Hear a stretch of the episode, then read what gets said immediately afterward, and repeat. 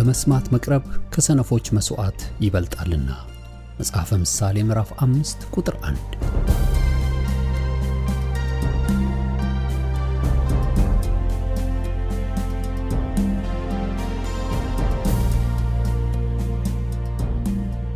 ይህን የእውነትና የሕይወት ድምፅ አገልግሎትን ለማድመጥ መቅረቦ ብልህነት ነው። ስለዚህ ጊዜውን ሰጥተው ለማድመጥ መወሰኖ ማትረፊያ ይሆኑሎታል። በዚህ አገልግሎት የእግዚአብሔርን ቃል ብቻ ይማራሉ። በተለያዩ ርዕሶች ላይ ውይይቶች፣ ጥያቄና መልሶችም ይካሄዳሉ። እርስዎ ከዚህ ቀደም በግል ጊዜው መጽሐፍ ቅዱሶትን ሲያጠኑ የተፈጠረቦት ጥያቄ ቢኖር በቃሉ ባለቤት በመንፈስ ቅዱስ አማካኝነት ምላሽን እንዲያገኙ ወደዚህ አገልግሎት ጥያቄውን መላክ ይችላሉ። የእውነትና የሕይወት ድምፅ አገልግሎት ከአጥቢያ አብያተ ክርስቲያናት ጋር በመተባበር የክርስቶስን አካል በቃሉ የማስታጠቅን አገልግሎት ለመስጠት በእግዚአብሔር ጸጋ ይተጋል። አሁን ለዛሬው ወደ ተሰናዳሉ የቃሉ ድግስ ልጋብዞ። መልካም የበረከት ጊዜ።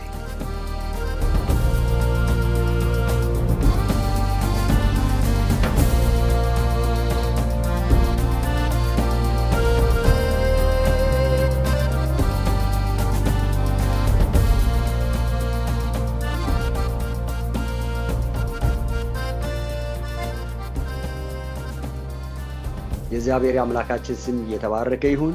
ዛሬ የምንካፈለው ስለ እግዚአብሔር መንግስት ነው። እግዚአብሔርን መንግስት በሚመለከት ነው እና የሐዋርያት ሥራ ምዕራፍ አንድ ቁጥር ሶስት ጌታችን መድኃኒታችን ኢየሱስ ክርስቶስ የተናገረው ነው። ደግሞም አርባ ቀን እየታያቸው ስለ እግዚአብሔር መንግስትም እየነገራቸው በብዙ ማስረጃ ከሕማማቱ በኋላ ሕያው ሆኖ ለእነርሱ ራሱን አሳያቸው። ደግሜ ያነባዋለሁ። ደግሞም አርባ ቀን እየታያቸው ስለ እግዚአብሔር መንግስት ነገር እየነገራቸው በብዙ ማስረጃ ከሕማማቱ በኋላ ሕያው ሆኖ ለእነርሱ ራሱን አሳያቸው ይላል። እንደዚሁም ትንቢተ ኢሳይያስ ላይ ደግሞ አነባለሁ።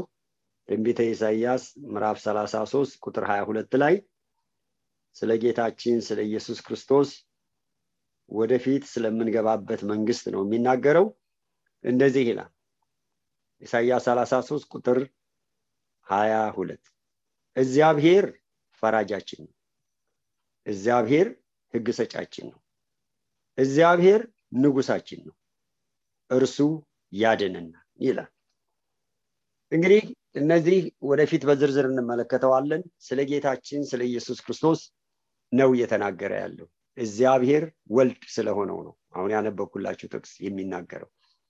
ስለዚህ አሁን ባነበብኩላችሁ ጌታችን ኢየሱስ ክርስቶስ ወደ ላይ ከማረጉ በፊት ከሞት ከተነሳ በኋላ አርባ ቀን እየታያቸው ተመልከቱ፣ እኔ ከሙታን ተነስቻለሁ ይሄው ራሱ አሁን ሰይጣንን ራሱ ድል አድርጌያለሁ እያለ አይደለም ያወጀላቸው ራሱ። ድል ማድረጉ ራሱ already የተረጋገጠ ስለሆነ ከሞት መነሳቱ የተረጋገጠ ስለሆነ። ነገር ግን ሊቀበሉት ያለውን አደራ ነው የነገራቸው። ስለምን? ስለ እግዚአብሔር መንግስት ስለ መንግስት ራሱ። ወደፊት በዚህ ክፍል ላይ እንመለከተዋለን። ብዙዎቻችን ወደ የትኛው መንግስት እንደተጠራን በጣም ገና አልገባንም። በዚህ ባለሁበት ሀገር የአሜሪካን ዜጋና ሲቲዝን ለመሆን ሰዎች በጣም ብዙ ነገር ይዋሻሉ፣ ብዙ ነገር ይቀባጥራሉ፣ ብዙ ነገር በቃ የማይገቡት የማይቧጥሩት የለም። ሀገር አቋርጠው ይመጣሉ ወደዚህ ምድራዊ ወደሆነችው ራሱ ታላቅ ሀገር ናት ስለተባለች ወደ አሜሪካ ለመጉረፍ ማለት ነው። ወገኖቼ ይሄ የምንነጋገርበት መንግስት እንደዚህ ራሱ ተጋድለው ተሯሩጠው ተሰባብረው ዋሽተው ቀጥፈው የመጡበቱ መልሰው ግን ዲፕሬሽን ገብተው እንደገናም ደግሞ አንዳንዶቹም ራሳቸውን አጥፍተው እንደሚኖሩበት አገር አይደለም። ይሄ መንግስት የተለየ መንግስት ነው። ይሄ መንግስት የዘላለም መንግስት ነው እየነገረኛል።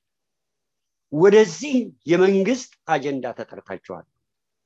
እንደገና ወደዚህ መንግስት ዝም ብሎ መንገደኛው ሰው ሁሉ አይገባበትም። አንዳንድ ጊዜ አገር ቦርደር አቋርጠው ደንበር አቋርጠው እንደሚገቡትም አይገባበትም። እሱ እንመለከታለን። የሚገባበቱ መንገድ በግልጽ ተነግሮናል። ወደዚህ መንግስት የተጠሩ እነማን እንደሆኑ የእግዚአብሔር ቃል በግልጽ ይነግራል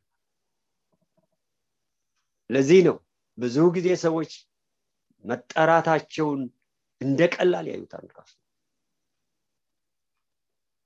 ሰውነታችን ለመቃጠል ብንሰጥ ራሱ ያለንን ነገር ሁሉ ብናረግ የማይገባን ነገር ነው የተሰጠ ነው ወገኖች ስለዚህ ጌታችን ኢየሱስ ክርስቶስ ስለ እግዚአብሔር መንግስት እየነገራቸው ስለ እግዚአብሔር መንግስት እናንተም ሂዳችሁ ምንድን ነው የምትሰብኩት የእግዚአብሔር መንግስት ቀርባለችና ንስሐ ግቡ ብላችሁ እንድሰብኩ በቃ ንስሐ በመግባት ነው ብሎ ጌታችን ኢየሱስ ክርስቶስ በግልጽ ሲነግራቸው እናያለን። እሱን በዝርዝር ስለምንመለከት አሁን ይሄ የእግዚአብሔር መንግስት የሚለው ጌታችን ኢየሱስ ክርስቶስ ዮሐንስ 18 36 ላይ ራሱ ጥያቄ ጠየቀው። ንጉሱ ጥያቄ ጠየቀው ራሱ። ታዲያ አንተ ራሱ የት ነህ? መንግስቴ ከዚህ ዓለም አይደለችም መንግስቴ ከዚህ ዓለም አይደለችም። ዮሐንስ 18 36 ላይ መንግስቴ ከዚህ ምድር አይደለችም። መንግስቴ አሁን አንተ እንደምትገዛው መንግስት አይደለም። የእግዚአብሔር ስም የተባረከ ይሁን። ዛሬ የብዙዎቻችሁ ራሱ አመለካከት ወገኖቼ አመለካከታችን እንዲስተካከል እንደተማርነው ዛሬ ማለዳ ወደ ማስተዋል እንዲያመጣ ለዚህ ለተጠራነበቱ መንግስት ሳይሆን ለዚህ ለምድራዊቱ መንግስት ነው። ብዙዎቹ ብዙዎቻችን የምንጋደለው ጸሎታችንን እንኳ ብዙ የምንጸልየው ራሱ ስለዛ ነው። ስለ እግዚአብሔር መንግስት አይደለም። ሀገራችንን እንደዚህ ያር እንደ ምድራችንን እንደዚህ ያር መንግስታችንን እንደዚህ ያር ልመናችን እንኳ ከዚህ ያልወጣ የተሰጠን ግን የእግዚአብሔር መንግስት አጀንዳ ይህ ብዙ ጊዜም እየደጋገምኩ በቤተ ክርስቲያን የምምለው። ለምን? ከዚህ አስተሳሰብ ያልወጣ ህዝብ አገልግለን ብናልፍ ምን ያደርግልን? ምን ይሰራል ለእግዚአብሔር መንግስት ሰዎች ካልተረፉ ምን ይጠቅማል ወንበር ቢሞሉ ሰዎች ምንድን ነው የሚጠቅም ምንም አይጠቅም አለም በሙሉ ሲጠፋ ኖህ መቶ ዓመት ሰብኮ ስምንት ሰው ነው ያተረፈ እነዛ ባይተርፉ ግን እኔና እናንተ ዛሬ የለም። እግዚአብሔር ለመንግስቱ የሚተርፉ ሰዎች ነው የሚፈልግ። ስለዚህ ይሄ በጣም ግልጽ እንዲሆንልን ያስፈልጋል። መንግስቴ ከዚህ ምድር አይደለችም እንደገና ጌታችን ኢየሱስ ክርስቶስ ማቴዎስ ስድስት ላይ እንደዚህ ብሎ ከቁጥር አስር ጀምሮ እንዲህ አላቸው። አባታችን ሆይ በሰማይ የምትል ስምህ ይቀደስ መንግስትህ ትምጣ ፍቃድ በሰማይ እንደሆነች እንዲሁም በምድር በሰማይ ያለችው መንግስት በሰማይ ያለችው አገር በእኔና በእናንተ ህይወት ላይ እንድትሰራ። ዛሬ ባመኑት ሁሉ የእግዚአብሔር መንግስት አጀንዳ የመንግስት ወኪሎች የመንግስት አምባሳደሮች የየት? የሰማያዊ መንግስት። የሰማያዊ መንግስት ወኪል ሁነን ግን የምድራዊ ጠበቃና ደግሞ ተከራካሪ ፖሊስ ሁነን ብንገኝ ግን ያሳዝናል። በአንድ አገር አንድ ዲፕሎማት ለተወከለበት አገር ለተላከበት አገር ብቻ ምንም ሀያላን አገሮች ይሁኑ ደካማ አገሮች ይሁኑ በቃ ለተላከበት አገር ብቻ አምባሳደርነቱ ወክሎ የሚቆሙ በምንም አይነት የሌላን ሀገር ራሱ አይወክልም። ዛሬ በሄዱበት ሀገር ሁሉ አዳሃሪና እንደገና ባንዳ ሆነው እንደተቀመጡት አይደል? ሀገራቸውን የሚሸጡ ህዝባቸውን የሚሸጡ እንደነዛ አይደል? ዛሬም በቤተ ክርስቲያን እንደዚህ አይነት ሰዎች ናቸው። ለተጠሩበት መንግስት አለማወቅ ለተጠራነበት አገር አለማወቅ። ይሄ በጣም እንዲገባን ያስፈልግ ይሄ መንግስት ምን እንደሚመስል እስቲ ሶስት ዋና ነገሮችን ላንሳላችሁ። የእግዚአብሔር መንግስት ምን ትመስላለች? እንደዚህ ይላል። መዝሙር መቶ ሶስት ቁጥር 19 እንደዚህ ይላል። እግዚአብሔር ዙፋኑን በሰማይ አዘጋጀ መንግስቱ ሁሉን ትገዛለች። ክብር ለእግዚአብሔር ይሁን። ሁሉን የሚገዛ ዙፋኑ በሰማይ መንግስቱ ምድርን ሁሉ የምትገዛ እንዲህ አይነት አምላክ ነው የምናመልከው። አብ ወልድ መንፈስ ቅዱስ አንድ አምላክ ብለን የምንጠራው ጌታ አንድ ቦታ ላይ ከህንፃ ተዘግቶ የተቀመጠ አምላክ አይደለም። ጣዖት አይደለም። ዙፋኑ በሰማይ ሆኖ ምድርን ሁሉ የምትገዛ ሰማይ ዙፋኔ ነው ምድር የእግሬ መረገጫ የምሰሩልኝ ቦታ ምን አይነት ነው የማርፍበት ስፍራ ምንድን ነው ብሎ የተናገረ? ኢሳይያስ 66 ቁጥር አለ። እግዚአብሔር ዙፋኑን በሰማይ አዘጋጅ መንግስቱ ሁሉን ትገዛለች። እዚህ መንግስት ውስጥ ነው የገባ ነው ወገኖች። ታዲያ ሰማይን ምድር ምድር በታች የሚገዛ ንጉስ ጌታ ኢየሱስ ክርስቶስ የእኛን ንጉሳችን ሆኖ ለምንድን የምንሰጋው ለምንድን ነው የምንፈራው? ምድራዊ አገርና ምድራዊ መንግስት ስለተናጋ መናጋት አለብን? እኛ እኮ የማትናወጥ መንግስት የሚጠብቀን ሰዎች ማንም የማይገባባት መንግስትና አገር ውስጥ እኮ የገባን ሰዎች ማንም ሀያላን እጁን ማንሳት የማይችልባት መንግስት ውስጥ ገብተናል የእግዚአብሔር ስም የተባረከ ይሁን። ወገኖቼ እምነታችን በትክክለኛው ቦታ ላይ እንዲመሰረት ያስፈልጋል። ሁለተኛው ነጥቤ መዝሙር 145 ቁጥር 13 ዳንኤል ምዕራፍ አራት ቁጥር 3 እንደዚህ ይላል። መንግስትህ የዘላለም መንግስት ነው። ግዛትህም ለልጅ ልጅ አለ ክብር ለእግዚአብሔር ማንም የማይወስደው መንግስት የእግዚአብሔር ስም የተባረከ መንግስቱ የዘላለም መንግስት ናቡከናጾር ዳንኤልን ልኮ እግዚአብሔር ራሱ ህልሙን ፈትቶ ባንበረከከው ጊዜ መንግስትህ የዘላለም መንግስት ናታል። መቶ ሀያ አገር የሚገዛ ሰው ተንቀጠቀጠ። ይህች የእግዚአብሔር መንግስት አጀንዳ በዳንኤል በኩል ወደሱ ሲመጣ ደነገጠ። ወገኖች ምን አይነት መንግስት ነው? የእግዚአብሔር ስም የተባረከ መንግስትህ የዘላለም መንግስት ነው ግዛትህን ለልጅ ልጅ ያልፋል። እንዲህ አይነት መንግስት ነው የገባንበት ወገኖች። እንዲህ አይነት መንግስት ነው የገባ እንዲህ አይነት አገር ነው የገባ ሌላው መንግስት ካለ ምን አለ? አገር አለ። መንግስት ካለ እንደገና ህዝብ አለ። ንጉስ ያለ ሀገር ያለ ህዝብ ንጉስ የለም። አሁን በዘመናችን በጣም ይገርመኛል። እዚህ አውሮፓ አሜሪካ ወይም ደግሞ የተለያየ ሀገር ተቀምጠው የኢትዮጵያ ራሱ ገዢዎች ሁነው ራሱ ራሳቸውን የፖለቲካ መሪ አድርገው የሚቀመጧል እዚህ ዋሽንግተን ዲሲ ብቻ ሀያ ስድስት የፖለቲካ መሪዎች አሉ። ያለ ሀገር ያለ ህዝብ በዩቱብ እና በፌስቡክ ብቻ። እንዲህ አይነት መንግስት የለም መንግስት ካለ ህዝብ መኖር አለ አገር መኖር አለ። ስለዚህ አሁን የምናወራው ወገኖቼ ባዶ ሜዳ አገር አለ ሰማያዊ ሀገር አለ እንደገናም ደግሞ በዛ መንግስት ውስጥ ደግሞ ህዝብ አለ። በኢየሱስ ክርስቶስ ደም የተዋጁ አሉ። እግዚአብሔርም በዘመናት ራሱ በእምነት ህይወታቸውን ለሱ ሰጥተው ተሰውተው ያለፉ አሉ። ቅዱሳን መልአክ አእላፋት ራሱ መላእክቶች ሱራፌሎች ኩሩቤሎች ሚካኤል ገብርኤል ያሉበት ስፍራ አለ። አገር አለ ዝም ብሎ አይደለም። መንግስት ዝም ብሎ አይደለም። ጌታችን ኢየሱስ ክርስቶስ ዮሐንስ 14 ላይ በእግዚአብሔር እመኑ በእኔም ደግሞ እመኑ ልባችሁ አይፍራ አይታወቃል ለምን? ስፍራ አለ።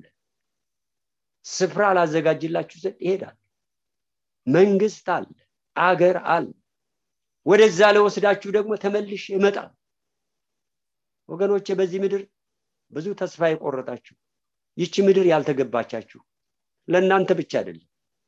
ለእኔና ለእናንተ ብቻ አይደለም። ይቺ ዓለም ያልተገባቻቸው ራሱ ቆዳና ሌጦ እየለበሱ ወገኖቼ እንደነ መጥምቅ ዮሐንስ በነ ሄሮዶስ ልደት አንገታቸው እየተቆረጠ ራሱ አንበጣና ማር ራሱ እየበሉ ራሱ ቆዳ ለብሰውና ቆዳ ታጥቀው ይኖሩ የነበሩ አንገታቸው የተሰዋ ሰዎች አሉ። በዛች ለዛች መንግስት ሲሉ ለዛች ሀገር ሲሉ ዛሬ ግን የምንጋደልበቱ በጣም ያሳዝናል። በጣም ያሳዝናል። በዚህ በአሜሪካ ጆው ባይደን ሊመረጥ መጽሐፍ ቅዱሳቸውን አስቀምጠው ኤርትራውያንና ኢትዮጵያን ፓስተሮች ባይደንን የመረጡ የሰዶም አጀንዳ እንደሚያካሄድ እያወቁ ይሄ እኮ ሊሆን እኮ የማይችል ነገር። ትላንትም በቤተ ክርስቲያን እያስተማርኩን ነበር። እግዚአብሔር ሰዶምና ገሞራን በሳት ነው የገለበጠ ዛሬ በዚህ ውስጥ የገባችሁ ብትኖሩ ኢየሱስ ክርስቶስ ለእናንተ ሞቷል። ነፃ ሊያወጣችሁ። ነገር ግን በዛ ብትቀጥሉ ግን ተቃዋሚዎቹን ሊበላ ያለ እሳት አለ። የማይጠፋ እሳት አለ።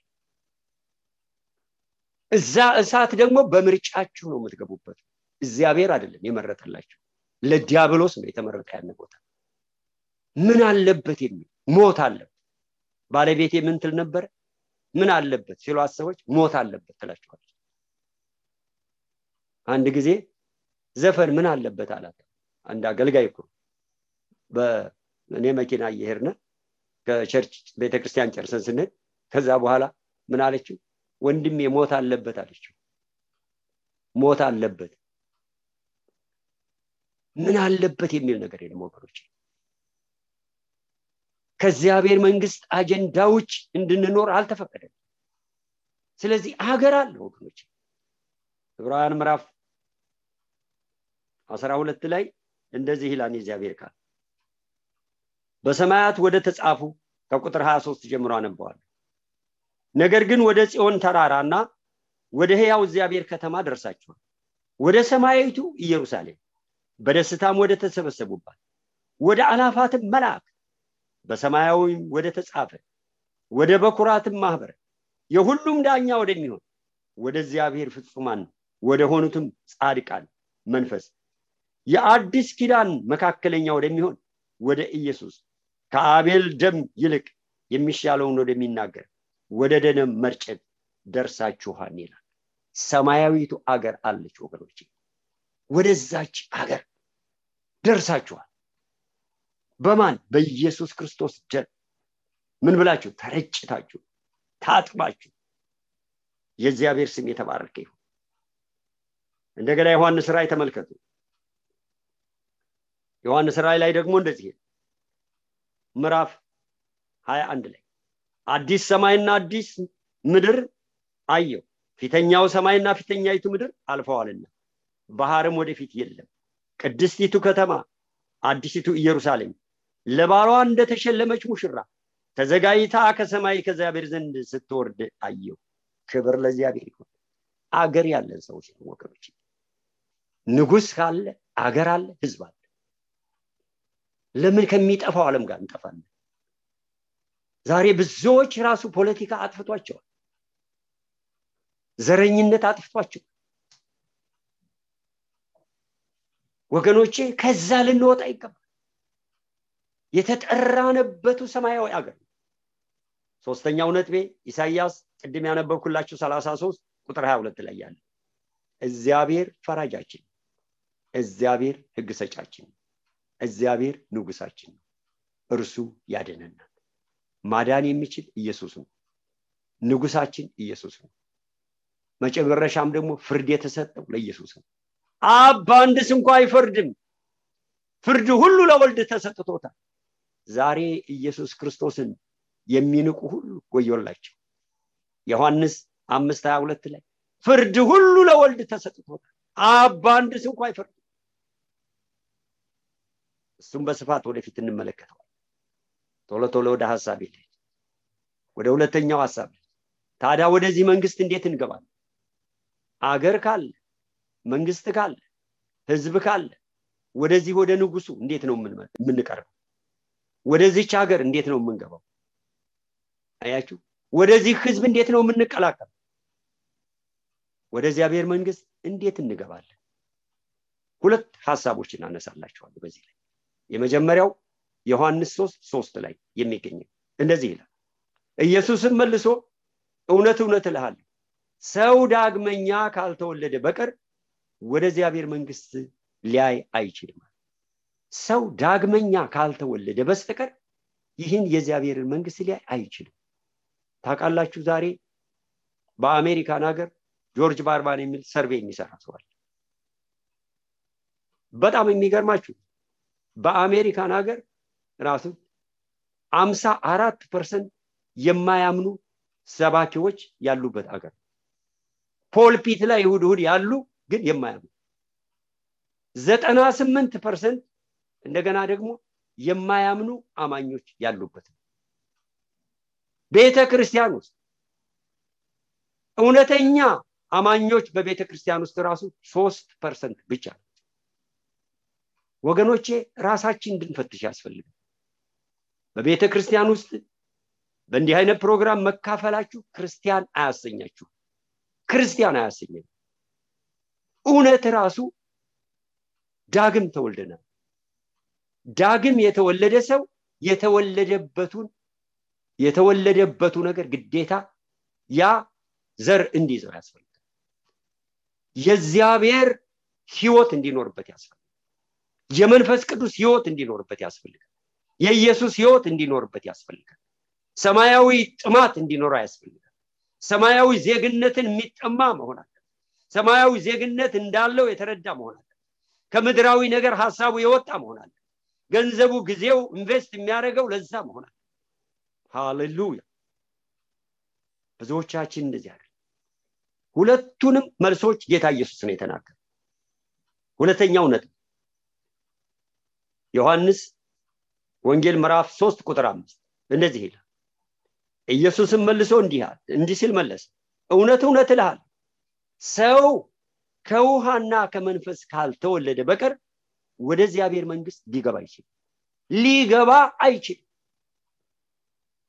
መወለድ አለበት። ያልተወለደ ሰው እንዴት ይወርሳል? ያልተወለደ ሰው እንዴት ይወርሳል?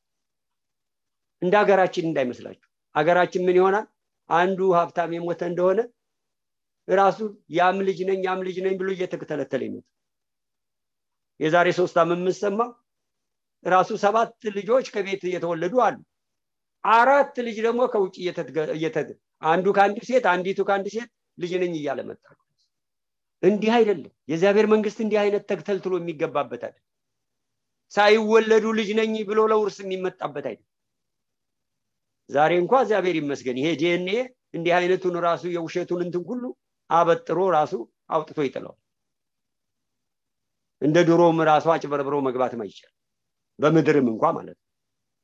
ዛሬ ቴክኖሎጂው ማለት ነው።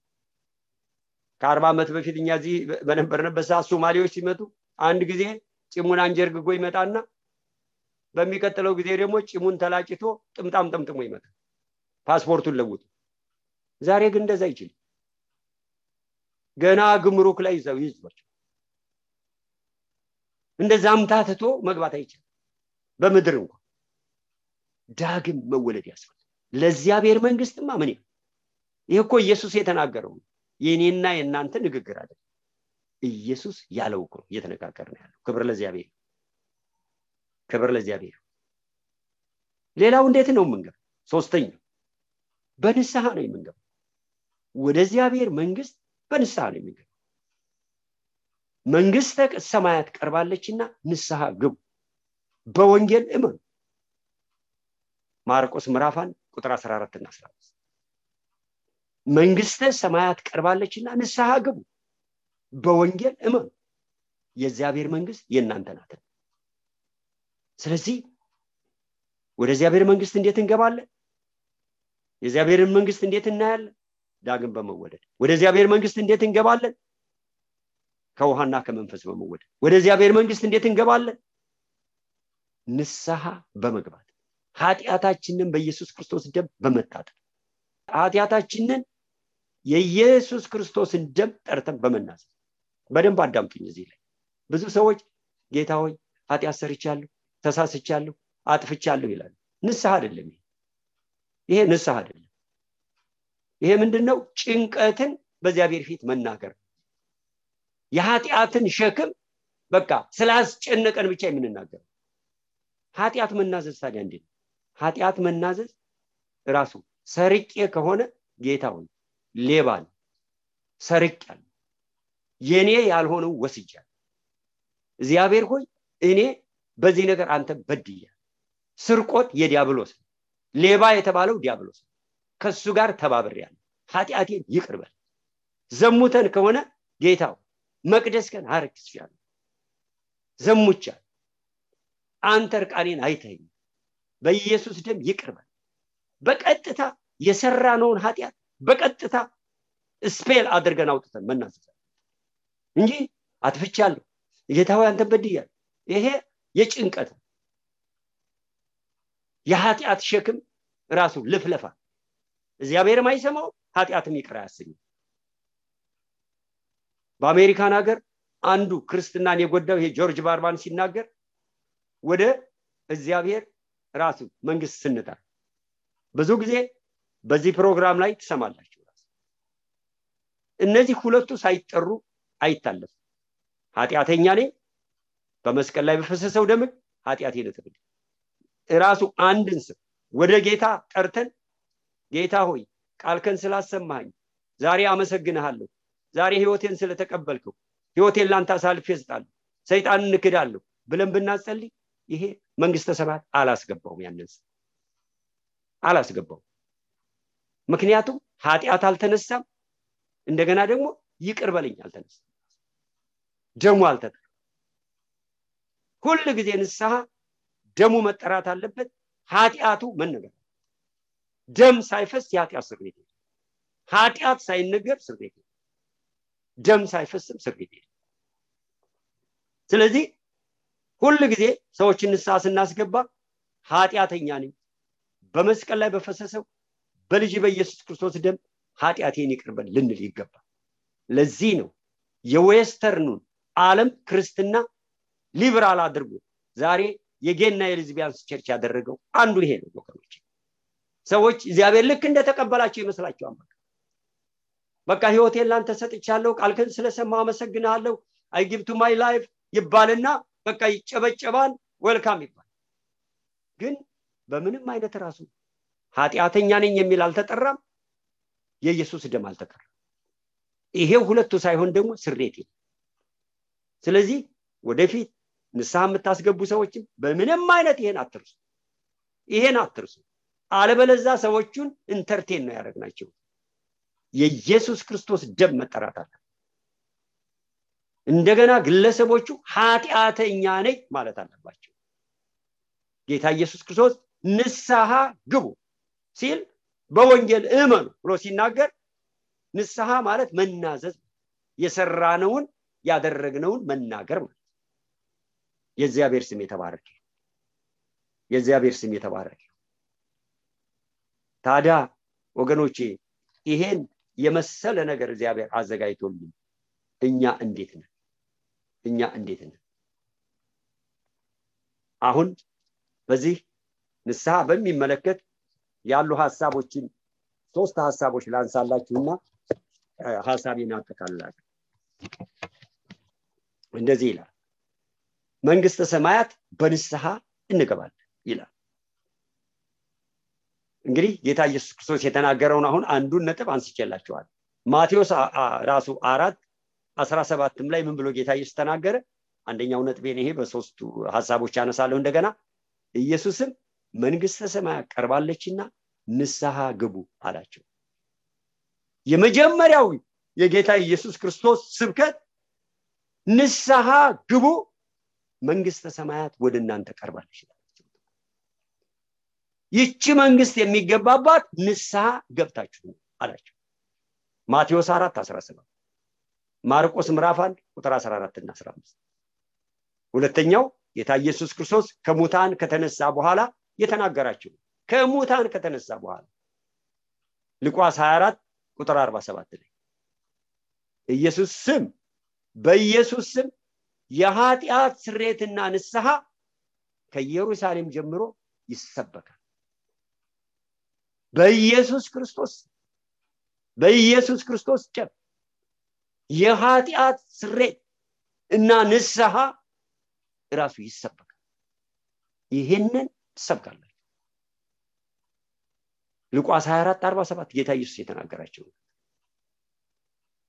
ሶስተኛው ሀሳቤ የሐዋርያ ስራ ምዕራፍ 17 ቁጥር 30 ላይ ያለቃ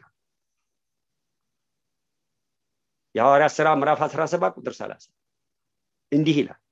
እንግዲህ ይላል እግዚአብሔርን ያለማወቅ ወራት አሳልፎ አሁን ግን በየቦታ በየአገሩ ንስሐ ይገቡ ዘንድ ሰውን ሁሉ ያዛል። እግዚአብሔር የፍርድን ቀን ቀጥሯል። ፍርድ ከመምጣቱ በፊት ሰዎች ሁሉ ንስሐ እንዲገቡ እግዚአብሔር ያዛል። ዛሬ ወደዚህ ጥሪ አደርግላችኋል እኔ ወደዚህ መንግስት የገባው አይመስለኝ እርግጠኛ አይደለም በትክክል ራሱ አሳቤ ሁል ጊዜ ሰማያዊ አይደለም በሰማይ ራሱ ያለው የእግዚአብሔርን መንግስት በመጠማት አይደለም የእግዚአብሔርን መንግስት በመፈለግ አይደለም። ወይም ደግሞ በጌታም ልጆቹ ናችሁ ህይወታችሁ በሌላ ነገር በምድራዊ ነገር በልጦባችሁ ይህ የምድር ነገር የያዛችሁ ካላችሁ ዛሬ ጥሪ ያደርግላችኋል ወገኖቼ ይሁዳ የተሰጠውን እድል አልተጠቀመም። ጴጥሮስ የተሰጠውን እድል ግን በዶሮ ጩኸት ንስሐ ገብቶ ተመልሷል። እግዚአብሔር በእርሱ በጥላው እንኳ ሳይቀር ከብሮበታል። ይሁዳ ግን የተሰጠውን እድል ንስሐውን እንኳ አልተጠቀመበት ስለዚህ ሲኦል በላው።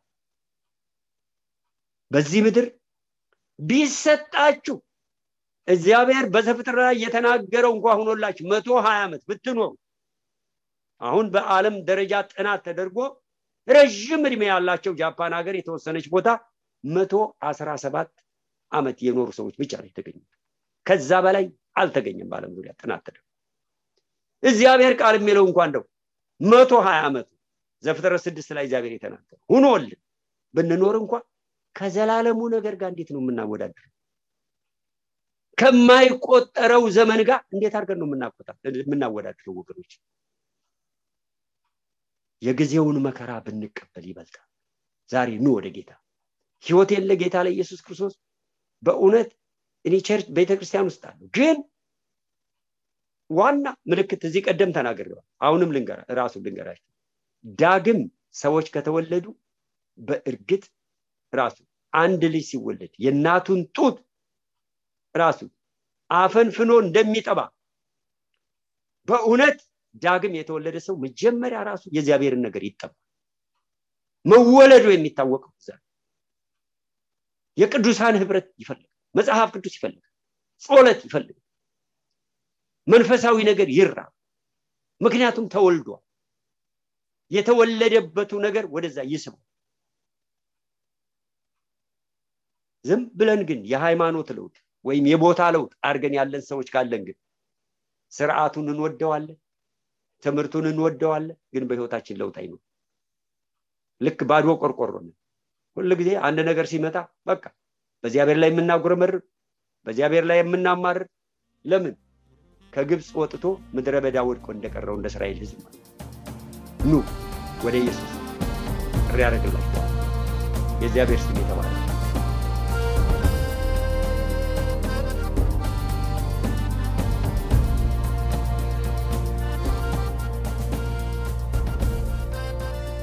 እስካሁን ሲያደምጡት በነበረው የቃሉ ትምህርት እግዚአብሔር በመንፈሱ እንደተናገሩትና እንዳስተማረው ተስፋ እናደርጋለን። ለእውነትና የሕይወት ድምፅ ማንኛውም መንፈሳዊ ጥያቄ ቢኖሩ ወይም የምክር እንዲሁም የጸሎትን አገልግሎት ቢፈልጉ ለአሜሪካን ሀገር 215 782 08 48 ለካናዳ ደግሞ 647 510 49 19 በሚሉ ስልኮች ቢደውሉ ጌታ ጸጋውን እንዳበዛልን ልንረዳዎ ፈቃደኞች ነን። እግዚአብሔር ይባርኮ።